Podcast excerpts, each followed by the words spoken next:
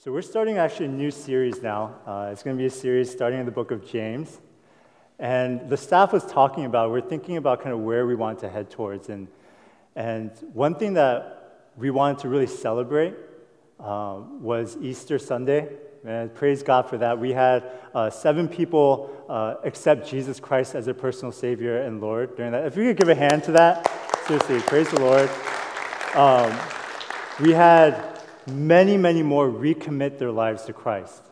And one thing that, um, a question that came up to me uh, again and again was so, so what now? Right? So what now? Like, where do I go now? What, what's my next step now? And as I was thinking about it, as we as a staff were thinking about it, we just wanted to say, okay, so now that we have this faith, now that we believe in Jesus Christ, what, what's the next step? Where are we supposed to go from there? How are we supposed to put this into action? Right? And so, what better book is there than James for that? That is just so absolutely practical, but at the same time will really challenge us, and I think will really show us something new here. And so for me, I'm just really excited to go into that, and I hope that you are excited as well for the next few weeks as we kind of go into the book of James. Um, and you know, as, as I was kind of thinking about how to set up this this series here, I, was, I couldn't help but start to reminisce about my time at Shining Star. I don't know if you know, I've been here for about two years now, like on staff working here for two years. And um, my title when I first came was uh, community pastor, right? And, and what that was is I was kind of there to help serve and help guide the life groups. And so I was, that was kind of my role, and that's where I was serving, and, and it was good. And and, and I think at the same time that there's these past two years, there's so much stuff that's happened. A lot of growth in our ministry, a lot of change in our ministry, and at the same time, my role has grown and changed as well. And one thing that's happened with my role that I would never have really anticipated when I first started was that now, two years later, I am preaching and speaking regularly, whether that's for you guys, whether that's for the youth, whether that's for the Korean ministry. I am preaching every week. And it's, it's been so challenging because, because sometimes I get spiritually dry. like sometimes I, I sing a praise song and they're just kind of empty words. And a lot of times during the week, I mess up, I sin, I get and feel so guilty. But the difference between then and now is that every seven days, I have to stand up here before you and tell you how good God is. That it doesn't really matter whether my week was good or bad. That every seven days I have to stand here and tell you about how good God's grace is. That His love lasts forever. That it is all we need. And it's interesting because God has given me this undeserved authority here that simply because I have pastor in front of my name, that people are willing to listen to me. And that blows my mind.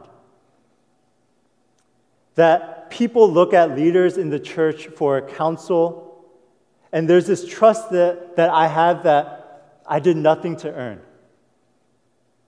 And so every day there's a struggle in my heart. Every day because there's, there's these two directions that I can go towards.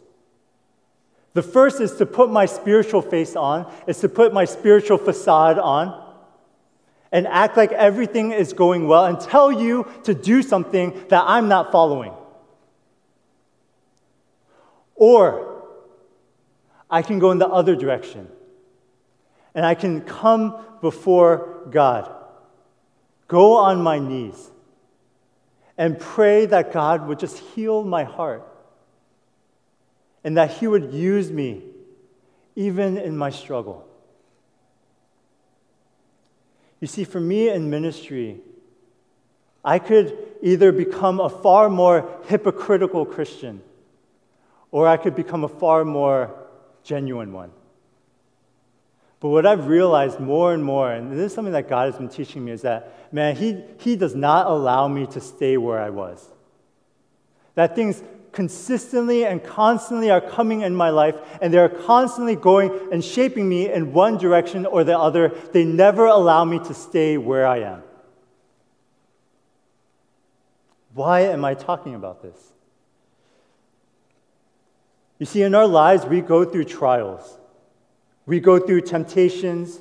We go through the worst of times. We go through some of the best times. We go through cancer. We go through death. And in this passage, we see that there is something called trials and there is something called temptations. In verse 12, James, he says, You are going through trials, and yet in verse 13, he says temptations. But what's interesting is that in the Greek, when he originally wrote that, he used the exact same word. It's only now that when we translate it, it's translated differently. Why would that be? It's because every trial is a temptation. You see, every bad thing in your life, and this is important, every good thing in your life as well, is a test that could either make you wiser or and make you better, make you closer to God, make you grow, and, and an opportunity for you to mature but that same trial, that same good thing, that same bad thing is also an opportunity for you to fail. It's also a temptation. It can hurt you, it can make you cynical, it can make you angry, it can make you move further away from God. And that's why, for me, these past two years have been one of the clearest tests of my life, one of the clearest trials that I've experienced. There have been difficult times. There have been a lot of times when I was weak, when I was tired, and times when I felt so guilty. And in those moments, I felt God tell me, Look, you are going to preach about my goodness in six days. What are you going to do? Danny, you're going to preach about my love in five days. How are you going to respond? And I would hear that every single day. And so every single day, I had to make a choice.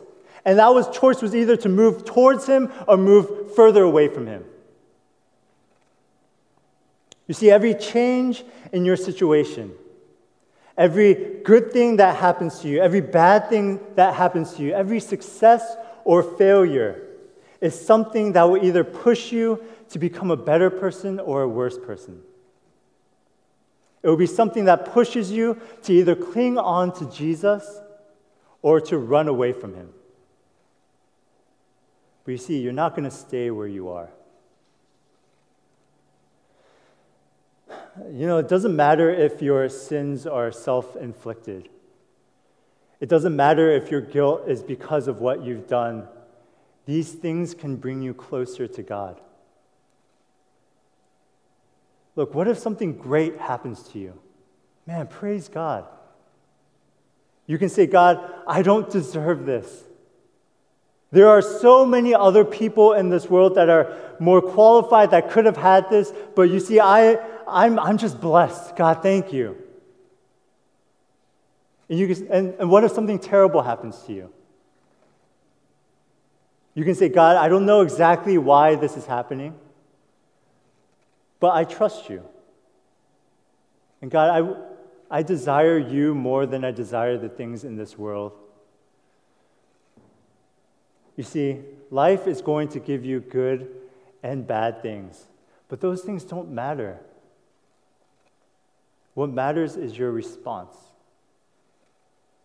Every trial is a temptation, and it's your response that matters. That's why in verse 13 it says, Let no one say when he is tempted, I am being tempted by God. For God cannot be tempted with evil, and he himself tempts no one. Trials come from outside. God allows trials to happen, but temptations are from within. Temptations are from what we do. Let me explain what that means. There is one reason why we sin, just one. It's because we want to sin. It's not because you are forced to, it's not because you are coerced to, it's simply because we want to. Look, let's say I have a final exam tomorrow, right, and I don't study for it. I take it and I fail, right? Would I say, look, I only failed because my teacher had the audacity to give me an exam. How ridiculous would that be? You know what? If only my teacher didn't test me, then I wouldn't have failed. That's ridiculous logic. You see, the test is a situation where success or failure can occur, but it's not the cause. The cause of my failure was my lack of discipline, it was my lack of preparation. And in the same way, the test wouldn't be the cause of my success. It would be how I prepared before, how I invested my time and my resources leading up to that test. See, God, He allows trials to happen, He places the situations in our lives. But it's our choice in how we respond. In verse 14, it says, But each person is tempted when he is lured and enticed by his own desire. You see, another word, uh, another word for enticed that we read here is seduced, like how we can be seduced in relationships. James says that after sin seduces you, it gives birth to more sin. And it's interesting because all throughout the Old Testament, God, He, he tells the Israelites, look, what you're doing is not just, it's not just simple, it's not just small things. You are committing adultery. I am your husband. You're committing adultery. He says that again and again and again. You know, I was reading an article on psychology today, and they said the main reason why someone would commit adultery is not because they were abused or in the relationship or because they were deeply unhappy uh, or desperately sad. It's that the main reason why someone would commit adultery was because there was someone else who came along that made them feel adored and appreciated. It's because in the relationship that they had, there was this emptiness there. And all of a sudden, someone came who was able to fill that emptiness. See, that's what sin does. It starts where you are most insecure. Look, it's good to desire a great career. But what if your career is the way that you feel good about yourself? It's good to, to want a relationship. But what if your relationship is what makes you happy? It's those things that were once good that sin turns to evil.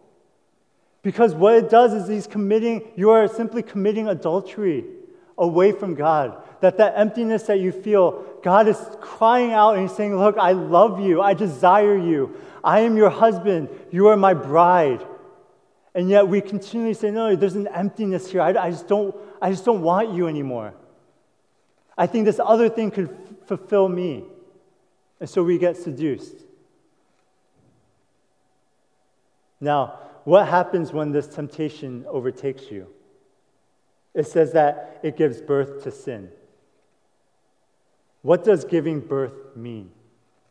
Well, I don't have to go into it, but it's when a child, right, you were caring for nine months inside comes outside, right? Don't worry, it's relevant. Look, your actions stem from something, it stems from somewhere. Everything starts from the inside.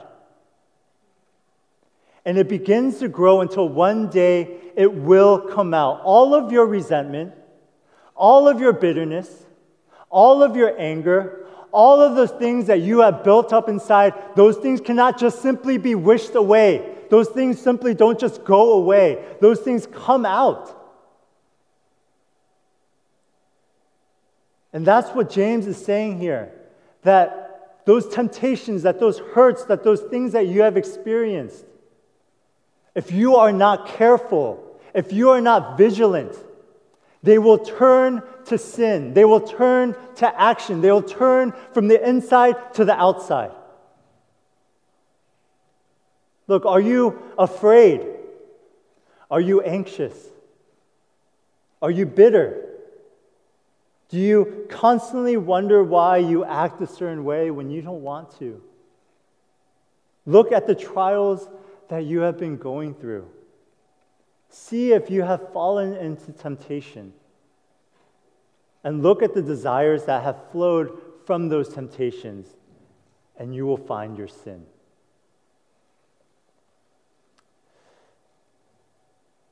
But man, church, I know that it's hard.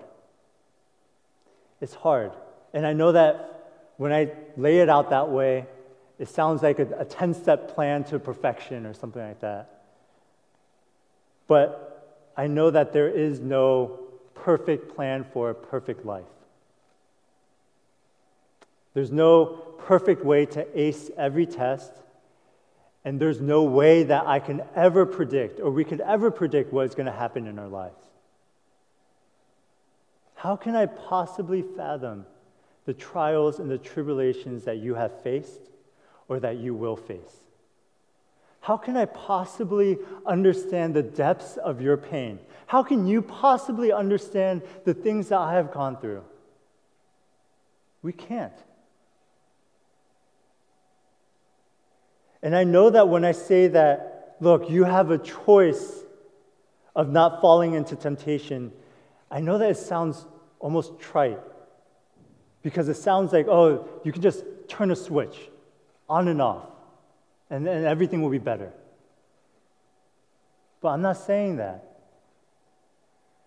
What I'm saying that when you are able to make a choice, what I'm, what I'm saying is that when, when you are responsible, it's, it's not any of those things. It's simply that you are, look, you are a human being made in the image of God.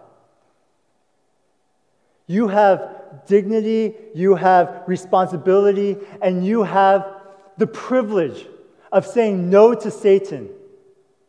That when trials come upon you, that when temptations come, that you have the power not through your own ability, not through your own might, but because of what Jesus Christ has done in you. That's why you're able to say, No, this is not where I want to be. No, this is not the place I want to go. You are able to make a choice because Jesus Christ has empowered you. Look, in our church, our one desire is to glorify God and to honor Him. But I think a lot of times within the church, we can subconsciously begin to think that in order to glorify God, that means that I have to think of myself as trash. That we are just simply pawns in this world and that we have no true power or actions of our own. And yet, do you realize that you are wonderfully and, fearfully made?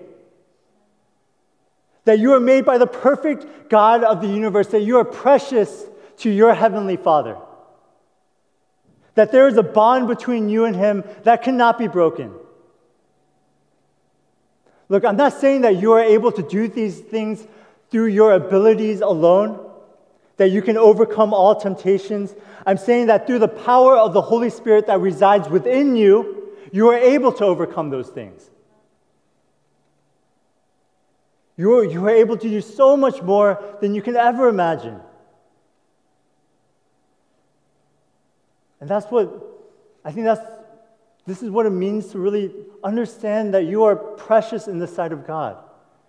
That He loves you and that He cares for you and that you are made in His image and that He looks at you with eyes of a father. And that's why I want to read to you Romans 8 31 to 39. I just want you to listen. What then shall we say in response to these things? If God is for us, who can be against us?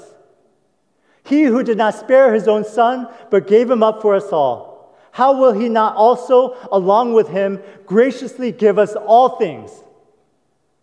Who will bring any charge against those whom God has chosen? It is God who justifies. Who then is the one who condemns? No one.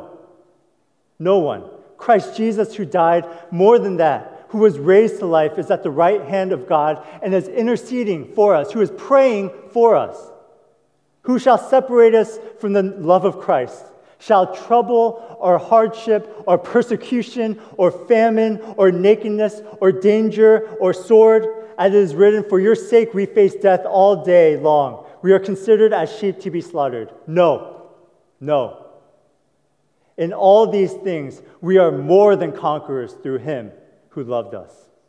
For I am convinced that neither death nor life, no, neither angels nor demons, neither the present nor the future, nor any powers, neither height nor depths, nor anything else in creation will be able to separate us from the love of God, our Christ Jesus. That's who our God is. And that's the power that He's given us. Jesus Christ, He died for us. He gave us everything so that now, whatever trials and tribulations that we are facing, no matter what types of winds and waves come into our lives, we can stand firm not because of who we are, but because of the foundation of Jesus Christ that we are standing upon. Know that as long as you cling on to Jesus Christ and trust in Him, what you are going through is not the end. Look, the things in this world are strong, but Jesus Christ is stronger. And we believe that, and we trust in that. Look, does this, does this mean that if you do this alone, that you'll never sin again? Look, I'm sorry, no. you will you'll, you'll probably sin. No, you most definitely will, right? It's like the movie, it's like, you know, Taken. When Liam Neeson talked to his daughter, like, you will be taken. you will sin, okay? I'm sorry. I was thinking about whether I should. Look, we, we will sin because guess what? We are broken people in a broken world. It's true. And as we can try our best to follow these steps, to, we can do our best to really cling on to Jesus, but there will always be times when, when we fall away. So, what do we need to do?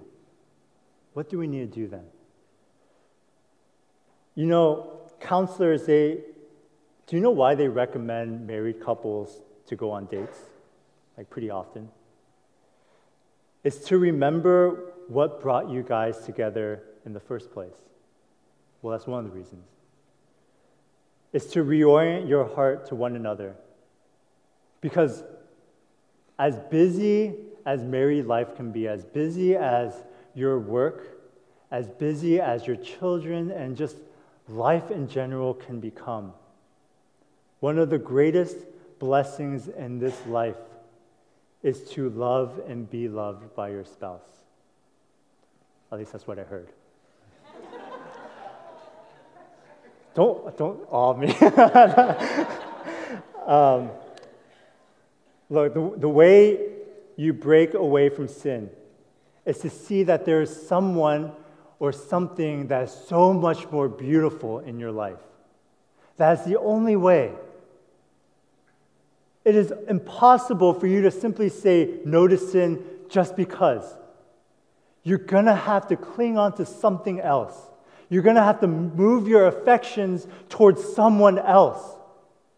If your heart wants one thing, then you're going to have to find something better for you to move along. And there's one thing that is the best. That's one thing that I've dedicated my entire life to. There's one reason why we come to church every Sunday, why we dedicate our entire lives to doing this is because we believe that Jesus Christ is the best, that He's it, that there's nothing better, that we can push our affections toward Him and that even if we try to push our affections towards something else, that other thing is going to crumble. That other thing will fall. Because there's only one true thing that will stand the test of time, that will be from the past, present, and the future, and that's Jesus Christ. And that He loves you, and that He is desperate for you, and that He wants you. Look, brothers and sisters, there will be difficulties in this life, there will be difficulties tomorrow. But you have the Spirit of the living God residing within you. Be strong.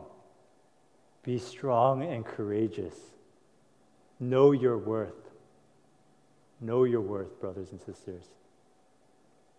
There's this quote that Tim Keller has in his book, and he says it a lot. And it's something that I, I love as well. We are more sinful and flawed in ourselves than we ever dared believe. Yet at the very same time, we are more loved and accepted in Jesus Christ than we ever dared hope. Let's pray.